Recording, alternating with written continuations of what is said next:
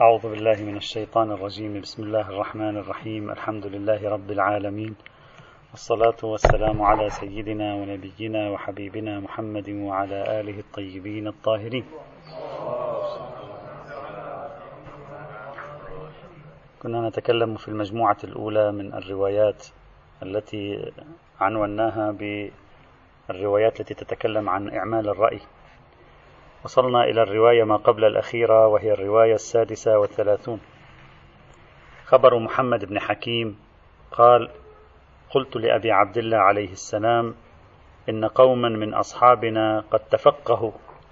مجموعة من أصحابنا تفقهوا وأصابوا علما يعني علماء ليسوا جهلة ورووا أحاديث. يعني كأنما كأنما الراوي يريد أن يطمئن الإمام. عليه السلام يريد أن يقول له هؤلاء ليسوا من الناس الذين يزهدون بالحديث ليسوا من الناس الجهل الذين لا يعرفون العلم. هؤلاء الناس يعرفون العلم هؤلاء الناس يعرفون الحديث كأنما يريد أن يطمئنه يعني أن لا يذهب باله إلى مكان آخر. فقال هؤلاء تفقهوا أولا من أصحابنا وتفقهوا وأصابوا علما ورووا أحاديث.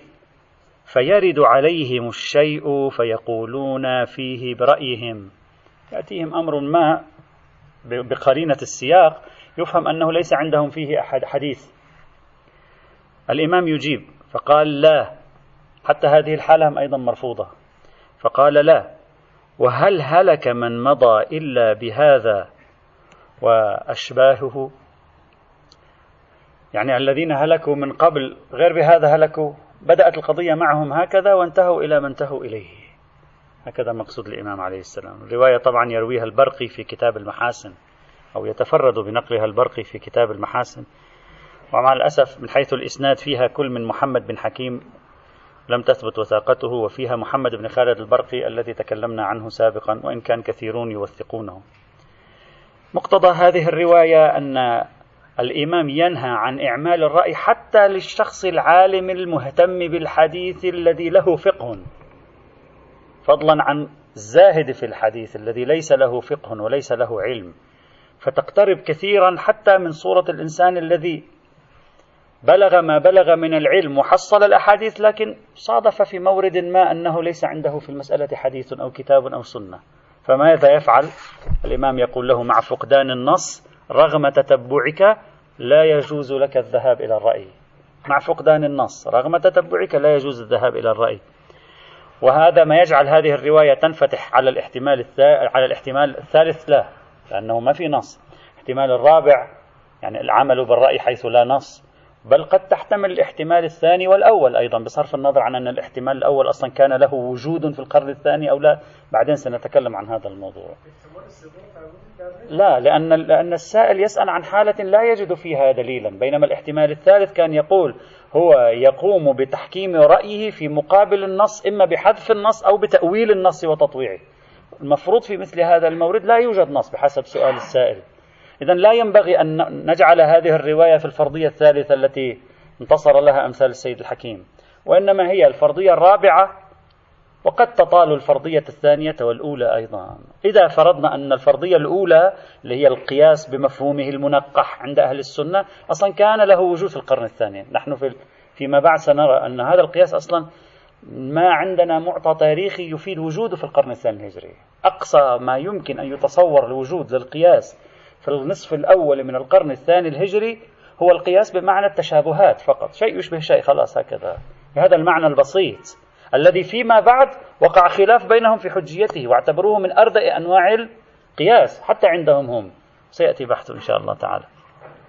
إذا هذه الرواية دلالتها تقترب من الفرضية الأولى والثانية اللي هي محل بحثنا ولكنها من حيث الإسناد ضعيفة. الرواية السابعة والثلاثون والأخيرة خبر نهج البلاغة ويمكن أن تعبر عنه أيضا بخبر مسعدة بن صدقة.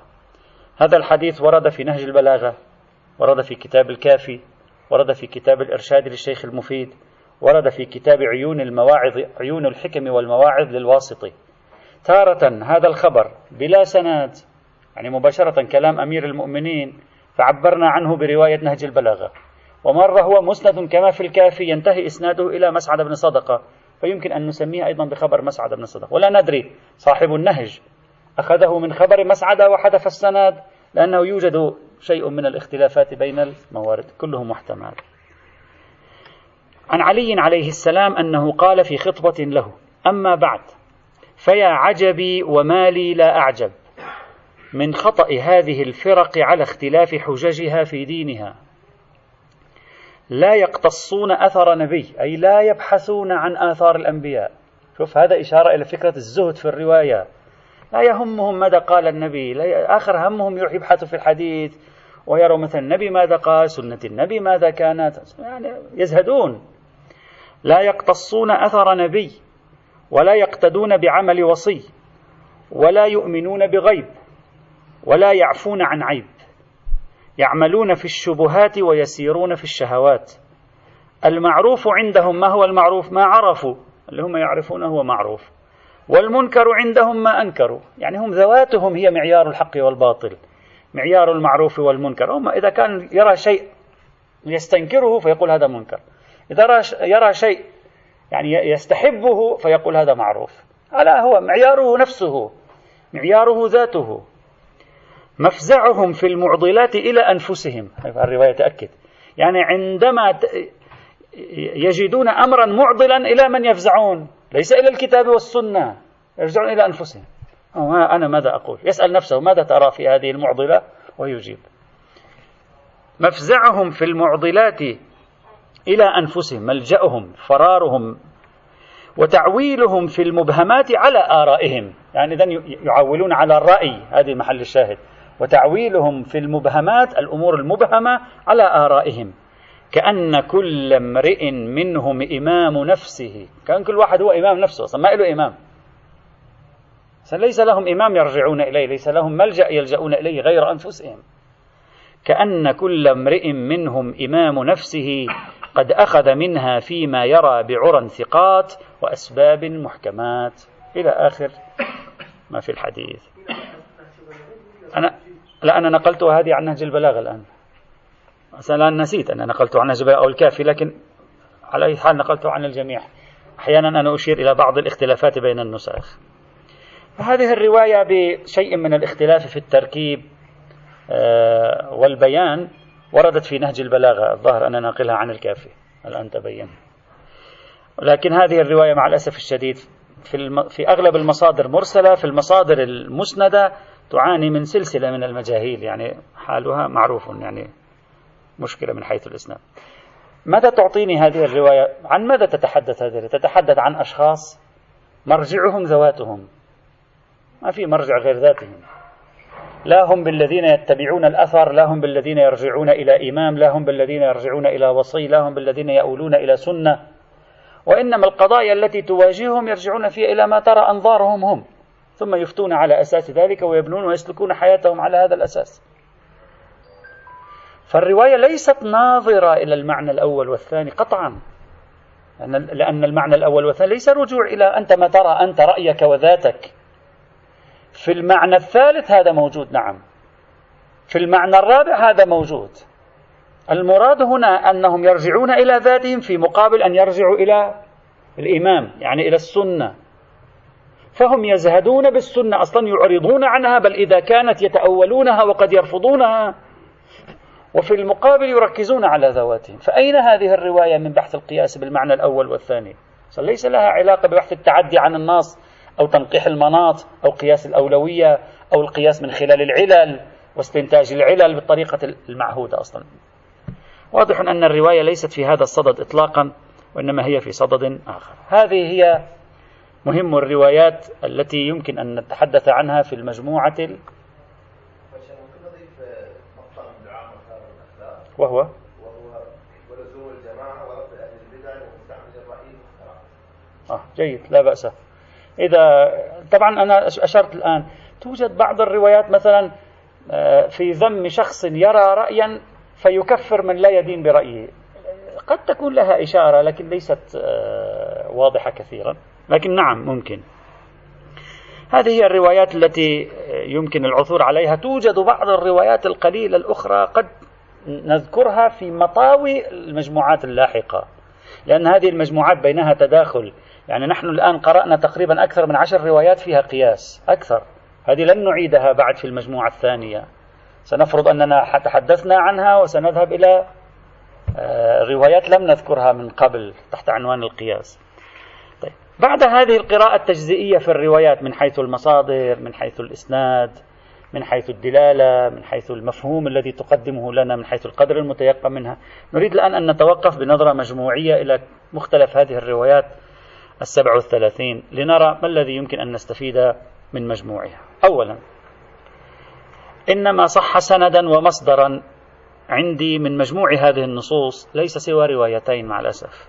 خبر أبي بصير اللي هو الرواية رقم 16 وخبر البيزنطي اللي هو الرواية رقم 35 أما على مباني المشهور من علماء الحديث والرجال أقصاه يمكن إصلاح سبعة أو ثمانية روايات. نعم نعم. أما على مباني المشهور فأقصى ما يمكن الإصلاح طبعا ليس على مباني مثلا الإخباريين يعني على مباني المشهور من نقاد الحديث فأقصى ما يمكن إصلاحه تقريبا في العادة بين سبع ثمان روايات هكذا. من أصل 37 رواية. يعني عندنا قرابة 30 رواية أكاد أقول بأنها على المتداول لا يعمل بها في العادة. يعني لو كان مضمونها فقهيا لا يعملون به في العادة. فهذه حال أما بقية الروايات فهي ضعيفة الإسناد وبعض معتد به تالف الإسناد كما رأينا. بعض معتد به إما لا سند له أو فيه ثلاث أربع مجاهيل دفعة واحدة أو فيه متهم هو متهم بالوضع والجعل. فعلى أي حال نحن عندنا روايتين معتبرة الإسناد قد تبلغ سبع ثمان روايات معتبرة الإسناد تعضدها ثلاثين رواية. فتصبح سبعة وثلاثين رواية متعاضدة مع بعضها. يمكن أن نتوقف عندها ونستفيد منها. يعضد الصحيح منها الضعيف والضعيف منها الصحيح. بل وجدنا مشكلة في بعض هذه الروايات كما رأينا سابقا أن بعضها فيه مشاكل متنية. ترجع إلى استحالة أن تكون الرواية بالاستحالة العقلائية في منطق الأشياء أن تكون صادرة عن النبي أو تكون صادرة عن الإمام علي بحسب طبيعة لغتها بحسب طبيعة موضوعها. بحسب طبيعة المصطلحات الواردة فيها بحسب طبيعة التراكيب والبيانات والاستدلالات الواردة فيها. يرجح أنها نشأت إما في القرن الثاني أو في القرن الثالث كما رأينا مثلا مع رسالة المحكم والمتشابه وغير ذلك من الروايات التي مر تقريبا خمس ست روايات بالحد الأدنى. لسانها مضمونها تركيبها مما يترجح أنه لا يمكن أن يصدر من الإمام الذي نسبت إليه. وهذه نقطة ضعف إضافية ينبغي أن نضعها مع ضعف المصادر والمتون الموجودة لنأخذ من المجموع قاسم مشترك. هذه مهمة. هذا أولا ثانيا صرف النظر عن الصحيح والضعيف وإن كان الروايات الصحيحة ستؤدي إلى نفس النتيجة التي سنقولها الآن. إذا أخذنا مجموع هذه الروايات وأردنا أن نأخذ منها القدر المتيقن يعني الخلاصة التي يمكن أن نفهم أن مجموع هذه الروايات تقريبا تعطيها. كقدر متيقن. هلا ممكن رواية تعطي شيء إضافي لوحدها. روايتان لوحدهما يعطيان شيئا إضافيا. لا يهمنا. يهمنا الأعم الأغلب من هذه الروايات ماذا يعطي؟ لكي نرى على مسلك الوثوق والإطمئنان ما الذي يمكن أن تعطينا إياه هذه الروايات من أمور. الذي يتبين معنا اعتمادا على كل المداخلات التي يعني ذكرناها خلال الأيام الماضية أن القاسم المشترك بين جميع هذه الروايات هو شيئان وهو المستهدف بالنقد من قبل أهل البيت. يعني هذا نستطيع أن نقول مؤكد من 37 رواية. غيره غير مؤكد. أولا الذهاب نحو الرأي والقياس مع وجود النص. هذا واضح. ما معنى الذهاب نحو الرأي والقياس مع وجود يعني النص موجود أمامك النصوص متوفرة تحقيقا. يعني في في كتابك في بيتك أو تقديرا بالتقدير العقلاء يعني يمكنك أن تسأل فتعرفها لكن أنت تستخف بالنصوص تزهد بالسنة ومرجعية النص وتعمل برأيك وتعتمد عليه. فإذا النقطة الأولى التي ترفضها الروايات العمل بالرأي والأقيسة مع وجود النصوص بما يتضمن ذلك من عملية استخفاف بالنص وقلة اهتمام به وعدم مراجعة له وعدم تتبعه وتقصد الوصول إليه كل ذلك في مقابل التركيز على النظر الشخصي الاهتمام بما يراه هو الإنسان بحد نفسه ومحاولة معرفة رأي الشريعة من خلال معرفة رأيه لا من خلال نصوص الشريعة ولساناتها. هذه نستطيع كما رأيتم خلال الكثير من النصوص الماضية رأينا هذه الاحتمالية من القدر المتيقن من الاحتمالات الموجودة في الكثير من هذه النصوص. هذه أولا. ثانيا تحكيم الرأي أيضا من, من الواضح تحكيم الرأي والنظر العقلي الشخصي في النصوص. يعني في المرة الأولى أنا أزهد في النص. يعني أصلا لا أبالي بوجود النص وعدم النص. أعمل برأيي ولا أهتم لوجوده ولا يعنيني وجوده ولا أتتبع تحصيله من مصادره الحقيقية. هذا لا في الحالة الثانية لا النص وصلني وهو الآن على مرأى مني وأنا أقرأه ولكنني أرجع إلى رأيه وإلى ذهني وأجعله حكما إما في قبول النص ورفضه أو أجعله حكما في تأويل النص بما ينسجم مع رأيه. وهذا هو الفرضية الثالثة التي طرحها السيد محمد تقي الحكيم. نحن من مجموع هذه الروايات إذا أردنا أن نستخلص قاسما مشتركا قدرا متيقنا نجد هاتين الخاصيتين. رفض أن يرجع الإنسان مستعجلا مهرولا إلى رأيه زاهدا بالسنة عدم مبال غير مبال بها ولا بتتبعها وتقصيها. ثانيا رفض أن تجعل رأيك معيارا في قبول حديث وصلك بالفعل أو رفضه ومعيارا في فهم هذا الحديث تأويل هذا الحديث تصرف في هذا الحديث لي عنق هذا الحديث ما شئت فعبر. هاتين النتيجتين. رأينا من خلال إذا تراجعون كل التعليقات التي رأيناها على الروايات السابقة أغلبية هذه الروايات تشكل هاتين النتيجتين قدرا متيقنا منهما. وبالتالي الفرضية الثالثة التي طرحها السيد محمد تقي الحكيم تكون قدرا متيقنا من هذه الروايات. وفرضية خامسة نضيفها ما هي ببركة هذه الروايات؟ فرضية خامسة نضيفها ما هي؟ المذموم من القياس المراد منه الذهاب نحو الرأي زهدا بالحديث وعدم اهتمام به. هذه هي يعني الفرضية الثالثة والخامسة تصبح الآن هي محط نظر هذه الروايات الموجودة أمامنا أما القياس بالمعنى المصطلح المتبلور عند أهل السنة في القرن الرابع والخامس الهجريين وما بعدهما. انتقال من ألف إلى باء بتوسط استكشاف العلة عبر مسالك للعلة خاضعة لقوانين محددة. هذا لم يكن له وجود ولا يحرز أن الروايات ناظرة هنا إليه. هذه الروايات نتكلم لا المجموعة اللاحقة بعد في مجموعات نتكلم عن هذه المجموعة. لا يحرز أن نظرها إليه. بحسب سياقاتها طبيعة انتقاداتها ملابسات هذه النصوص كما مر معنا في مثل هذا المضمار. نعم توجد بعض الروايات هنا دلت على النهي عن القياس إما بالمعنى الأول أو الثاني لكن هذه الروايات لا تبلغ قدرا معتدا به يحصل الوثوق بالصدور فضلا عن تكون صحيحة السند. لذلك ماذا نقول؟ دققوا جيدا. هذه الروايات القليلة في المجموعة الأولى التي نلاحظ أنها ناظرة إلى القياس ينبغي أن ننتظر الآن. هل سينضم إليها في المجموعة الثانية وغيرها؟ روايات شبيهة بها يتشكل من المجموع. تواتر أو حصول اطمئنان ووثوق بأخبار معتبرة تدل على القياس أو لا؟ يعني النتيجة حتى الآن لم ننتهي. يعني هذه الروايات القليلة التي هي موجودة في هذه المجموعة وتدل على تقترب كثيرا من القياس بالمعنى المصطلح مثل رسالة المحكم والمتشابه. تقترب كثيرا من القياس بالمعنى المصطلح. هذه لا نهملها نحن الآن.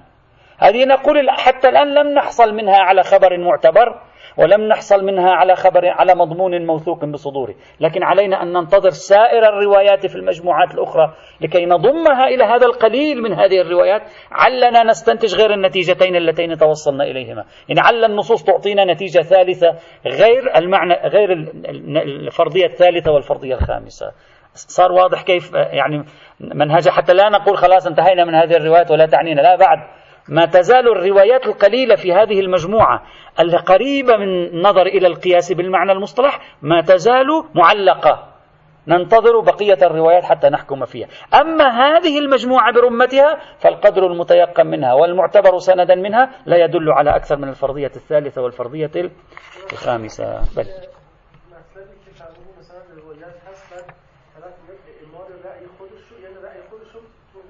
بله.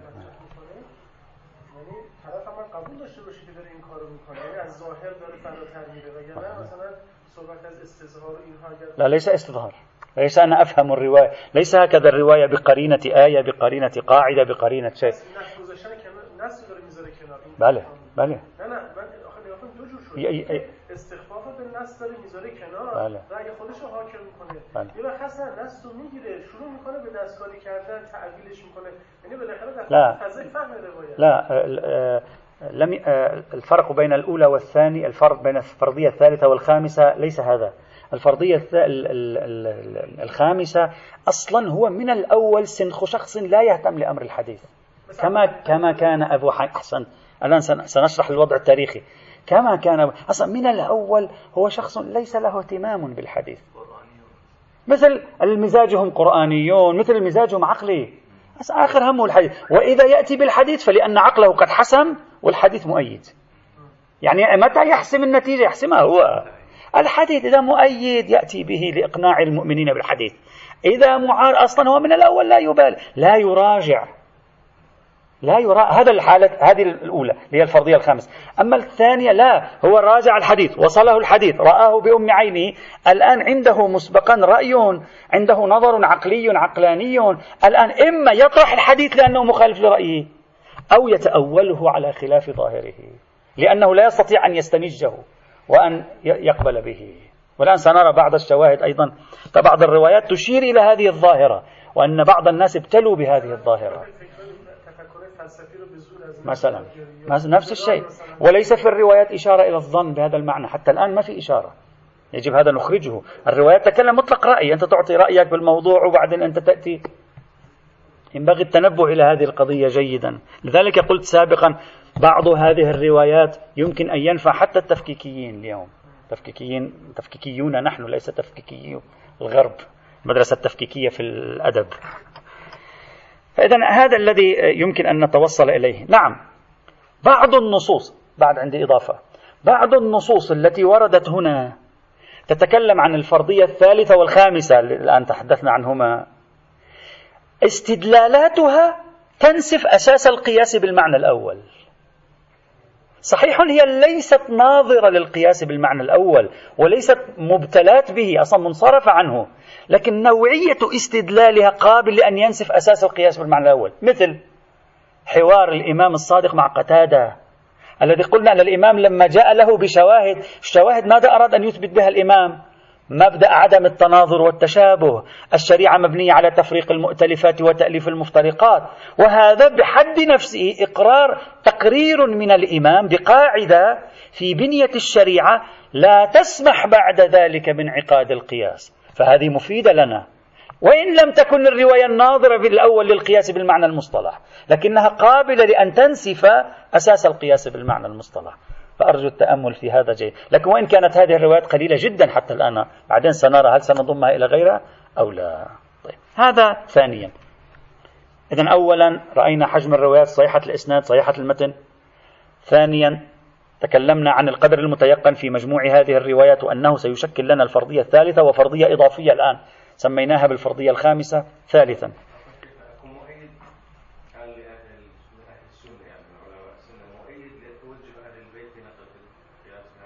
أنهم نقدوا أهل البيت نقدوا القياس بهذا المعنى؟ أنهم يقولون أهل البيت نقدوا القياس؟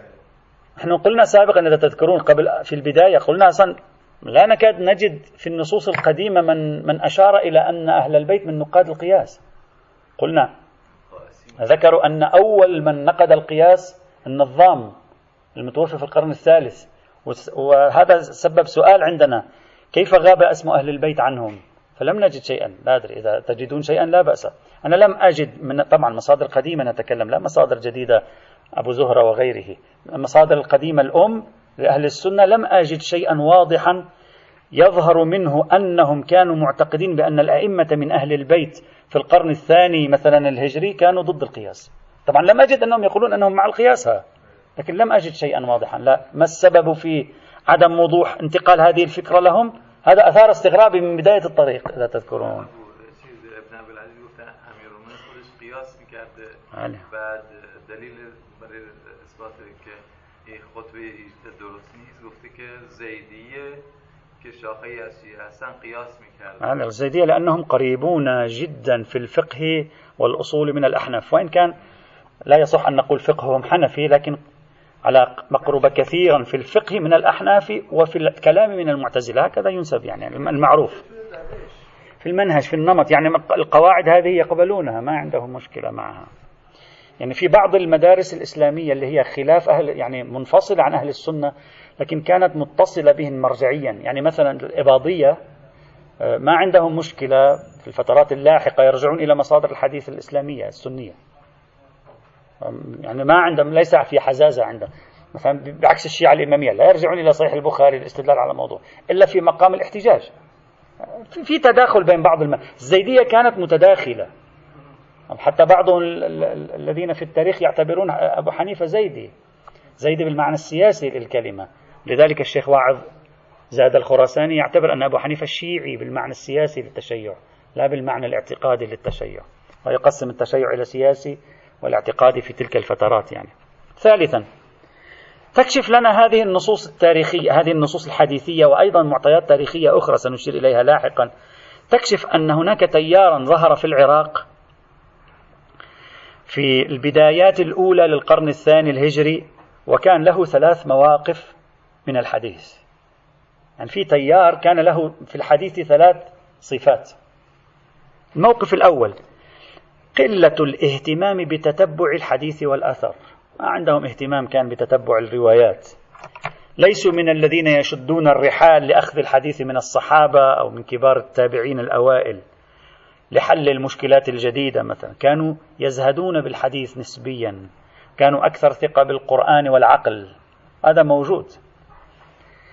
هذه الظاهرة ترافقت مع صعود نجم علم الكلام في القرن الثاني الهجري. وعلم الكلام يعتمد كثيرا ما يعتمد على الجدل العقلي. وبالتالي يتركز موقع العقل في الحياة العلمية للمسلمين. يتركز موقع العقل في الحياة العلمية للمسلمين. ويعطيه آه، مكانة وقدرة إلى أن بلغ الأمر أوجه عندما قالوا العقل يقدم على النص ثم جاء المعتزلة فيما بعد ثم جاء المعتزلة في مرحلة لاحقة فيما بعد هم كانوا في القرن الثاني. لكن ثم جاء المعتزلة في مرحلة لاحقة فيما بعد وطرحوا بشكل متكامل نظرية المجاز لتكون المخرج لأزمة علاقة العقل مع النص. وبالتالي نحن نؤول النصوص لمصلحة العقل دون أن يكون ذلك هزيمة النص أمام العقل بل النص يعيد تفسير نفسه عبر نظرية المجاز. إذا نحن الآن في القرن الثاني بدايات القرن الثاني منذ بدايات القرن الثاني عندنا مزاج غير حديثي. لذلك معروف عن أهل العراق ما كانوا يتتبعون الحديث. أهل العراق نتكلم مدرسة الرأي. ما يتتبع بخلاف أهل المدينة والحجاز الذين كانوا يتتبعون الحديث ويهتمون لأمره وأثار آثار النبي وأفعال النبي كلها في غاية الاهتمام عندهم. بينما مدرسة العراق لم تكن كذلك. كانت زاهدة بأمر مراجعة الأحاديث والاهتمام بالحديث. هذا الموقف الأول أو السمة الأولى. السمة الثانية عدم الوثوق بالحديث. نفس هذا التيار من سماته ما كان يثق بالحديث. لذلك الحديث توفر عند أهل الحجاز وكان معتمدا لكنه لم يتوفر عند أهل العراق فيكون معتمدا. وهذا وهذا طبعا له أسباب إخواني الأعزاء. الحديث انتقاله من الحجاز إلى العراق صاحبته مشاكل كثيرة. ظهور تيارات كثيرة في العراق وتخاصمات وانشقاقات منذ الزمن العلوي. أدى إلى كثرة الروايات المتعارضة في العراق. حديث الحجاز لم يكن يشعر بهذه المشكلة. أنت هذا تستطيع تقرأه من خلال مالك ومدرسة مالك. كيف كان إحساسهم بالحديث؟ وكيف كان إحساس مدرسة الرأي بالحديث؟ لذلك قيل أبو حنيفة لم يثبت عنده إلا 17 أو 18 حديث. طبعا هذا ليس صحيحا هذه كلمة تقالها. لكن هي من باب ضرب المثل صارت يعني. ويقبل بالحديث أكثر من هذا. لكن من شدة عدم وثوقه بالأحاديث لكثرة تعارضها في مجتمع العراق كوفة المدارس كانت كوفة البصرة ثم فيما بعد بغداد أيضا. كانت الثقة في الحديث بالحديث في العراق أقل منها. في الحجاز. ولذلك مال أهل العراق أكثر إلى مرجعية أخرى يمكن أن يعتمدوا عليها وهي العقل والقرآن. فإذا أول خاصية الزهد بالحديث. طبعا هذه الخاصيات متداخلة. الزهد في الحديث مع عدم الاهتمام وتتبع الأثر. فيما بعد الأحناف بدأوا يشتغلون في الحديث. وإلا أنت أكبر الموسوعات الحديثية السنية ليست حنفية. ليست شافعية حنبلية مالكية. أكبر الموسوعات الحديثية اللي نعرفها ليست حنفية. في بعدين الأحناف بدأوا يعني يقولون لا يا جماعة نحن مع الحديث باعتبار خلاص الحديث سيطروا أهل الحديث هم سيطروا بعد زوال المعتزلة. فبدأ الأحناف يعيدون الوضع من جديد. وإلا في الأول ما عندك من أم من من عمالقة الحديث في القرن الثاني والثالث في عصر ازدهار الكتب الحديثية نادرا ما تجد الأحناف لهم حضور. غالبا ما تجد الأحناف وين؟ في العقل في الاجتهادات الفقهية خاصة في القضايا المبهمة العويصة الجديدة لأنهم تولوا القضاء وما شابه ذلك. اذا عدم الاهتمام بالحديث. ثانيا قلة الوثوق ولعل قلة الوثوق هي التي دفعتهم إلى عدم الاهتمام. ممكن. قلة الوثوق بالحديث. وطبعا قلة الوثوق بالحديث لم تكن مقتصرة على مدرسة الرأي الفقهية. ينقل عن كثير من المعتزلة ما كانوا يثقون بالحديث. معروفة. حتى قيل أن المعتزلة أنكروا حجية السنة. ينقل عن كثير من الخوارج أنهم لم يكونوا يثقون بالحديث. حتى أن الشافعي في كتاب الأم أظن في الجزء السابع من كتاب الأم كتب رسالة تحت عنوان يعني عنوان بالمعنى يعني نقاش مع الطائفة التي أنكرت الأحاديث كلها. ها عنوان وحوار طويل. قلت قلنا وقلت قلنا وهذا يدل على أن معركة كانت في الثقة بالأحاديث. معركة بين من ومن كانت. هذه كانت بين متطرفي مدرسة الرأي في مقابل متطرفي مدرسة الحديث. ولذلك خرج الشافعي بحل وسط نقبل الحديث ولكن الرأي لا بأس به أحيانا. لذلك ظهرت وسطية الشافعي كما يعرف في التاريخ إذن هذه خاصية ثانية أيضا. بينما هذا الوضع لا نجده في الحجاز. حجاز مستقر على مستوى الحديث كان. نسبيا نتكلم. الموقف الثالث الذي ظهر في هذه المدرسة عدم الاعتماد على أهل البيت. أصلا أهل البيت ليسوا ضمن دائرة الاهتمام المرجعي. يعني بحيث نسألهم مثلا عن سنة النبي باعتبارهم أهل بيت النبي لابد وصلهم شيء من النبي. ما أصلا ما في أي اهتمام في هذا الموضوع. آه، نحن يهمنا الآن في هذا التيار. هذه من ميزاته. نريد أن أجمع هذه الميزات الثلاثة. هذه من من معالمه. وإن كان كلنا هذا كان موجود. نعم نعم. أنا أميز ظاهرة تيار الرأي التي ظهرت بشكل أساس في العراق ثلاث يعني خصوصيات له. لا أريد أقول خصوصية بمعنى خصوصية لكن أقول ثلاث أشياء برزت فيها. الثالث عدم الاعتماد على أهل البيت. لا في فهم القرآن ولا في أخذ الحديث. وبالتالي لم يتوفر لهم كثير من الحديث الذي كان يمكن أن يأخذوه من أهل البيت عليهم السلام بل خسروه في هذا المجال. هذه المواقف الثلاثة أفضت أو تضمنت لا أدري لأنها تحتاج دقة تاريخية إلى ولادة تيار زاهد بالنصوص الحديثية. ولكي يجد بديلا لم يجد إلا القرآن أو الرأي. هذا تكريس مدرسة الرأي هذا. وهذا هو التيار الذي طبعا هذا نستفيده من هذه النصوص ومن شواهد أخرى ستأتي. هذا التيار الذي كانت نصوص الرأي هذه التي رأيناها تصب نظرها عليه وتقول أخطأتم يا جماعة. مدرسة مالك أفضل من مدرستكم. مدرسة الرجوع للحديث أفضل. لا تزهدوا بالحديث. لا تسقطوا ثقتكم بالحديث حد التخلي عنه والذهاب نحو آرائكم. ارجعوا إلى الحديث فهو عندنا مرجعية أهل البيت. فهو عندنا موجود وتفسير الكتاب موجود. لذلك أنت ترى هذه النصوص كلها لسانها هذا اللسان. في مواجهة هذه الظاهرة التي كانت موجودة آنذاك. حتى أقرب لكم الفكرة نحن في عصرنا نواجه هذا التيار الآن.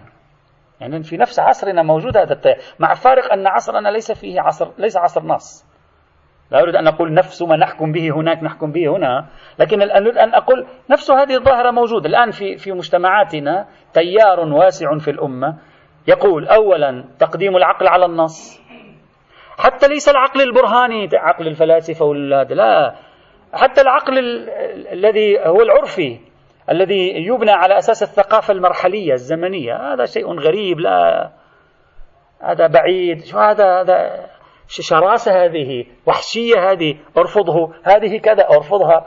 فهذه الطريقة سائدة اليوم. نفس هذا هو الذي كان موجود في القرن الثاني. نفس هذا.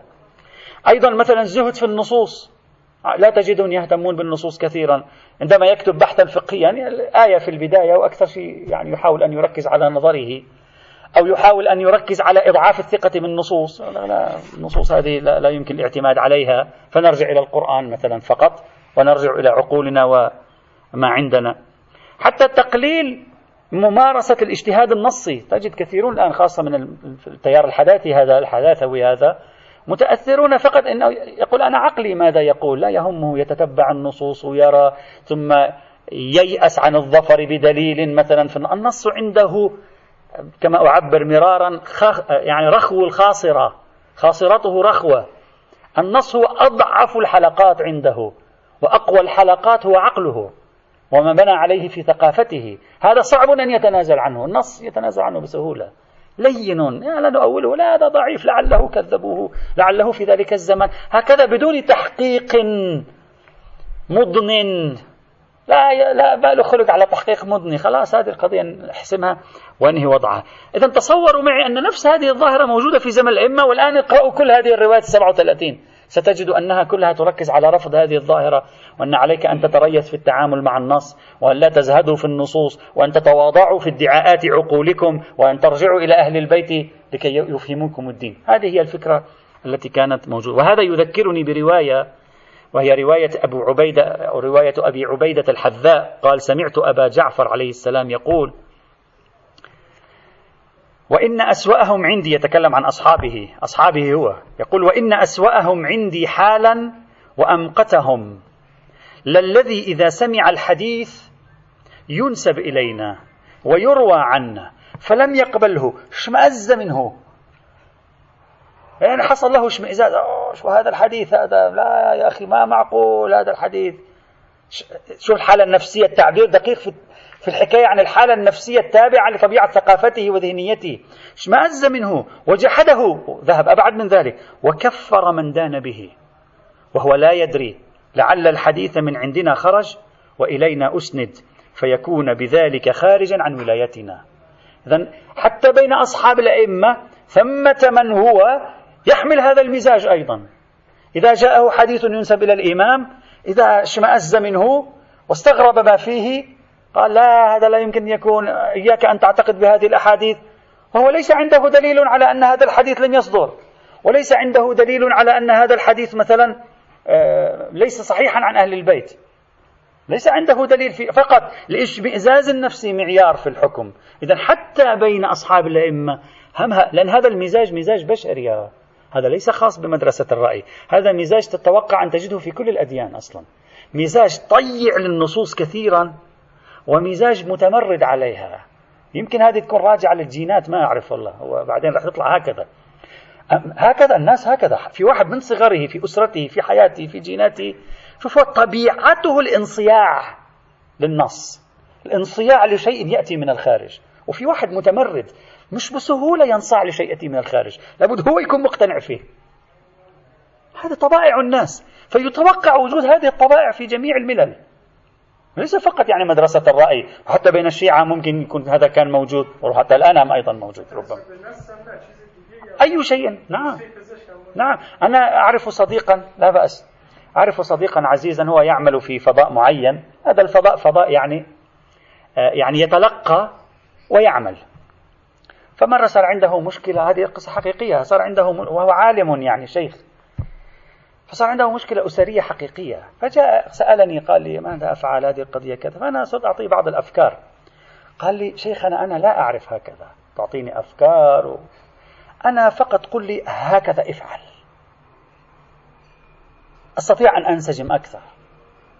هذا اللي يسمونه في المصطلحات الحديثة العقل المستقيل.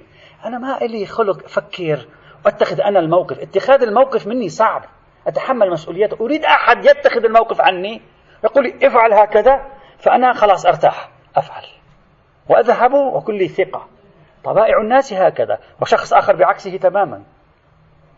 يميل أكثر إلى أنه تخرج الأمور من داخله لا تأتي الأمور من خارجه ويسلم. طبيعة الإنسان هكذا على حال. فهذا هم موجود في داخل أصحاب الأئمة. يقول أحب أصحابي ثم يقول وأمقت أصحابي. وهذا ليس فقط في الجانب الذي يرفض النصوص لأنه مثلا سلبي تجاه المفاهيم. لا قد يظهر هذا الشيء حتى من أشخاص متحمسين للدين جدا.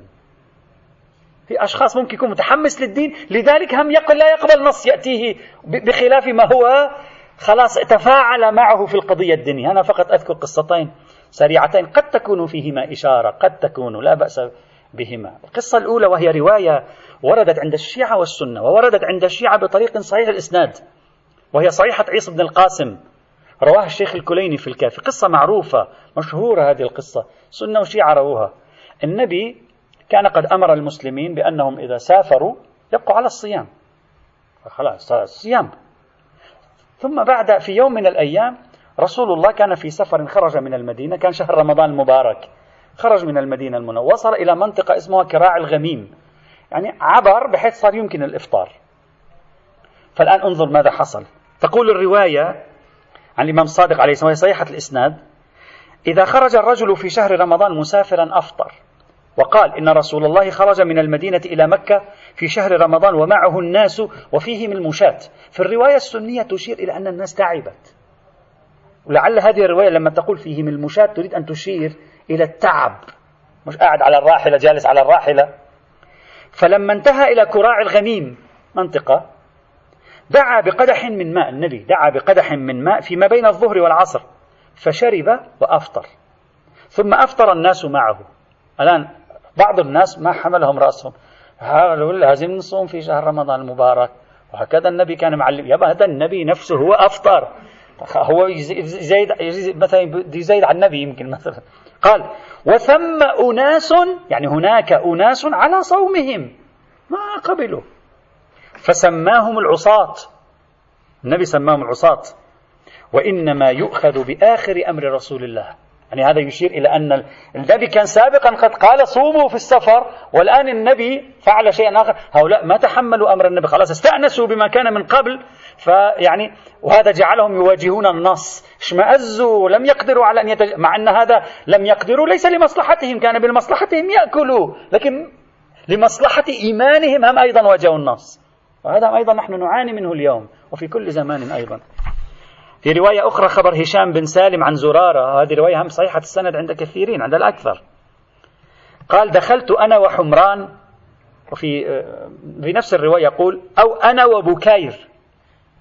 على أبي جعفر عليه السلام. زرارة يقول دخلنا على الإمام الباقر. قال قلت له إنا نمد المطمار. قال وما المطمار؟ مطمار نوع من الميزان الذي يوزن به البناء. هذا اللي يخلوا فيه حتى يوزنوا البناء. نعم شو أقول أحسن. إنا نمد المطمار. قال وما المطمار؟ قال التر. تر يعني الميزان أيضا. فمن وافقنا من علوي أو غيره تولينا توليناه.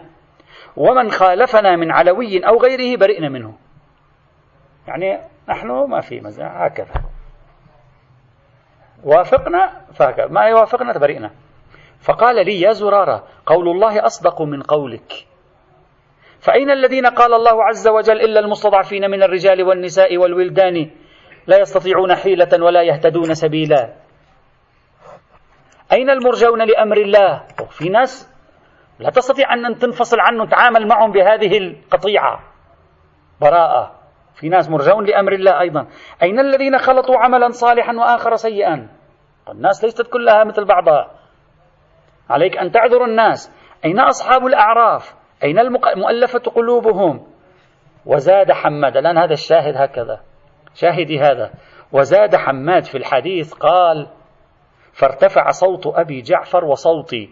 يعني صوت أبي جعفر وزرارة تصايحوا ما يريد يقبل من الإمام يعني مصر أنه أنا من هذا أبرأ منه وإلا فأتولاه.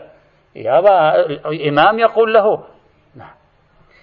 فارتفع صوت أبي جعفر وصوتي حتى كان سمعه من على باب الدار. وزاد فيه جميل عن زرارة في الرواية أيضا جميل بن دراج عن زرارة. فلما كثر الكلام بيني وبينه قال لي الإمام يا زرارة حقا على الله ألا يدخل الضلال الجنة.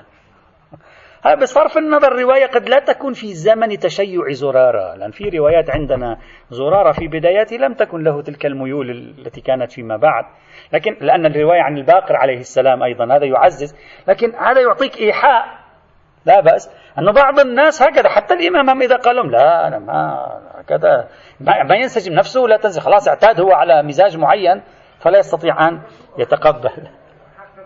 حقا على الله أن لا يدخل الضلال الجنة. نعم لا الضلال. نعم, نعم. ضال ضال لا ضال ضالون وضلال تأتي من الضال أيضا. نعم نعم. لذلك هذه الرواية تعتبر من روايات ذم زرارة ويحملونها في العادة عندما يجمعون بينها في بحث الرجال يحملونها على أنها في الفترات الأولى لزرارة لأن زرارة في الفترات الأولى عنده هاك مرت معنا إذا تذكرون في بحث شمول الشريعة رواية لزرارة الإمام الباقر يريه بعض الكتب عن علي يقول هذا كله هذا كله باطل. هكذا يسخر بكتاب علي يسخر ويستهزئ. فيبدو الزرارة في, في بداية شبابه ما كانت ميوله تلك الميول فيما بعد يبدو أقبل فمشى حاله. على أي حال که بحث شده در مورد سنیا بوده. میگه آیا حق بر خود یعنی واجب بر خدا خدا خودش این آیات قرآن. این که دیگران رو وارد این ضلال و گمراهان از ولایت رو وارد جهنم کنه این همچین حقی بر خدا نیست. ها. ها فلما كثر الكلام بيني وبينه السياق يدل على كأنما يريد أن يعرض به. وإلا إذا كان الإمام يقول هكذا إذا لم يختلف عن زرارة في شيء. قبل قليل الإمام كان يقول مرجون لأمر الله فكيف صار الآن حقا على الله ألا يدخلهم الجنة؟ خلاف الإرجاء. حق بر خدا واجب بر خدا میگه مگه حق بر خدا که واجب کن؟ نه خدا این کار نمیکنه. على حال أنا جئت بها فقط للاستئناس وإلا هي تحتمل أن تكون خارج إطار الموضوع. وعليه بهذا يتبين أن القدر المتيقن من مجموع هذه المجموعة الأولى لا علاقة له أيضا بقواعد التعدي عن النص تنقيح المناط. أصلا أصلا الروايات هذه منصرفة ليست ناظرة إلى مثل قضية المذاق الشرعي بالشكل الذي ذكرناه تنقيح المناط إلغاء الخصوصية نفي الفارق تخريج المناط. قياس الأولوية قياس منصوص العلة مناسبات الحكم والموضوع الدلالة المجموعية. كل هذه أصلا منصرفة عنها الروايات. روايات ناظرة إلى أولا من يزهد في الحديث فأصلا لا يهتم لأمره. ثانيا من يحاول أن يتصرف لأن الحديث ينافي قناعاته المسبقة. وأين هذا من كل هذه القواعد؟ نحن أصلا بحثنا لا نريد أن نحن نبحث في القياس فقط لأجل هذه القواعد. قواعد تعدي عن نصوصها.